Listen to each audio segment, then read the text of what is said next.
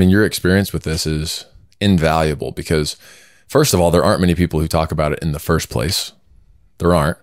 Um, and second of all, the the opportunity to not have only been able to talk about it with many many young men, but have also seen it from the other side of you know sports, entertainment, athletics, seeing how it it affects and impacts the minds of of our children really. And so, as a guy with three sons, um, it's one of the the main topics as I pray over my kids is, hey, protect them from from lust because I see that yeah. really running rampant in our society right now, and it's being glorified at every turn.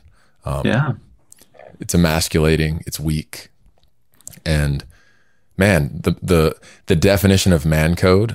I love this idea that that you've built into your book. The, the linking man code with Jesus Christ and the way that He lived His life. I mean, there's nothing better than that. If if you could execute that, that would be I think the the top ingredient to a fulfilling life as a man. You know.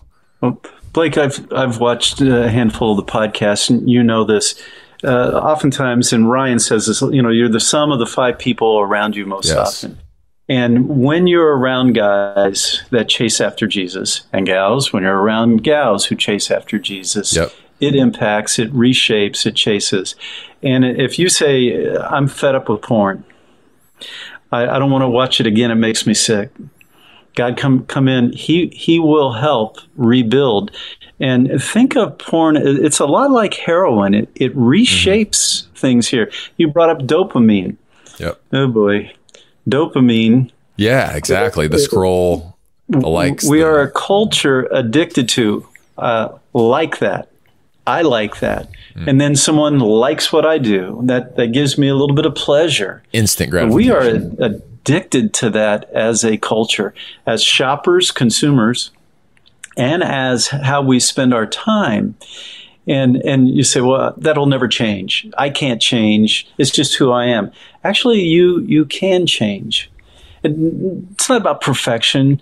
And you you know you quit porn for two days, three days, and then you you watch a minute of it again. One, don't say, "Oh, I can just watch a little bit." No, you cannot do just a little bit of heroin and get better. Right. So don't don't don't trick yourself with that. Be honest. But you go two or three days, you fall off the wagon, go again, start again. Now do four or five days and and God God will honor that. God will come right. into your heart. He will come into your mind. He will rebuild a lot of the ways that you think and experience pleasure. And one of the big lies about sex, and Fred is really good about this. He talks about this a lot. Sex changes as you get as you get older, actually in a really good way. In a great way. I already see that. Yeah. And it's like, are you kidding me? And it was, oh, whoa, you know, the gal's like, oh, I, I you know, my, my husband gets in his 50s, 60s, you know, uh, uh, then, it's like, no, to the contrary, because we all change and adapt. There's a beauty to that. I love my wife far more today, and I mm-hmm. know her much better and uh, than I ever did before and I'm I'm really blessed. My wife's beautiful, smart, wonderful in many many ways. But I love her far more and appreciate and respect her a lot more today than ever. And our our relationship is better than ever because one, she's really grace filled. Eh, she had here the secret to a long marriage. The wife having low expectations. yeah, I, I love that. I love that. That's that's grace in a nutshell, right? Yeah, it's grace yeah, we, we bring that up in in wedding, you know, in premarital Christian counseling. So let's kind of take it down a little bit.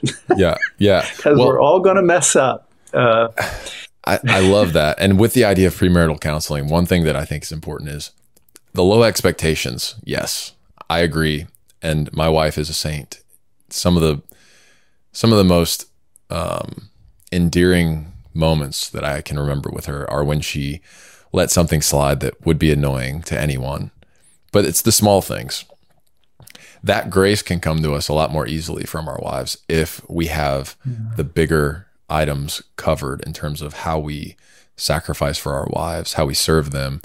Do we die for them daily in our way? Um, and I know that that might sound morbid to some, but in the way that Christ sacrificed himself on the cross, we're called to sacrifice ourselves for our wives.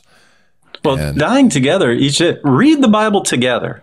Yeah, I love that. Pray together when there's a big thing and when there are medium big things. Right. Pray together. Get on your knees together and pray together. Mm-hmm. And that's a good way because sooner or later, life's going to present something that's super serious. And you're mm-hmm. going to need that foundation of having prayed together. Yeah. Of, you know, I. I, my wife and I was, what's your favorite scripture? She would, she was, uh, Phil's favorite scripture or favorite part of the Bible is all of chapter, uh, of all of John and the first chapter and the fourth one. And, and she would know those things. Yeah. Now, you know, and, and someone would say, what's my wife's favorite part of the Bible? And I'd say, what she's reading today. And we should know those about things. And those, those things aren't going to happen unless you play, pray together. Yeah, well, let, let's paint that picture and relate it back to man code again because the world would say, you know, if you're a strong man, then things like violence and you know maybe uh, maybe even ruthlessness would be something that makes you manly, man code. Um, I imagine you know the guy at the bar that looks at your wife wrong and you knock him out and feel good about yourself.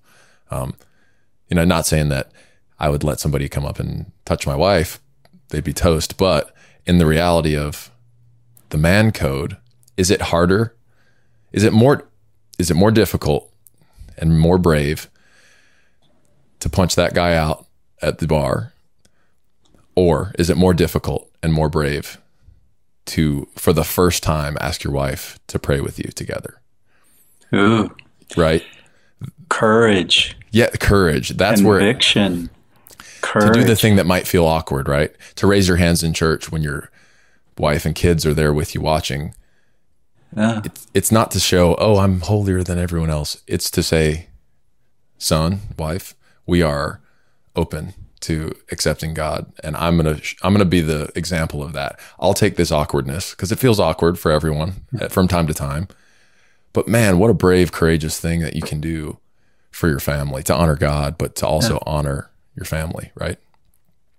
Now, Blake, you, you just inspired me. I'm going to have to give you some knuckles here. There we Awesome. go. So, uh, there we go. And I'm, I may include you in book two. We're, we're getting ready to write Cool. the, the follow up to Man Code. I love what it. you just said was awesome. Yeah, I love it. Let's go.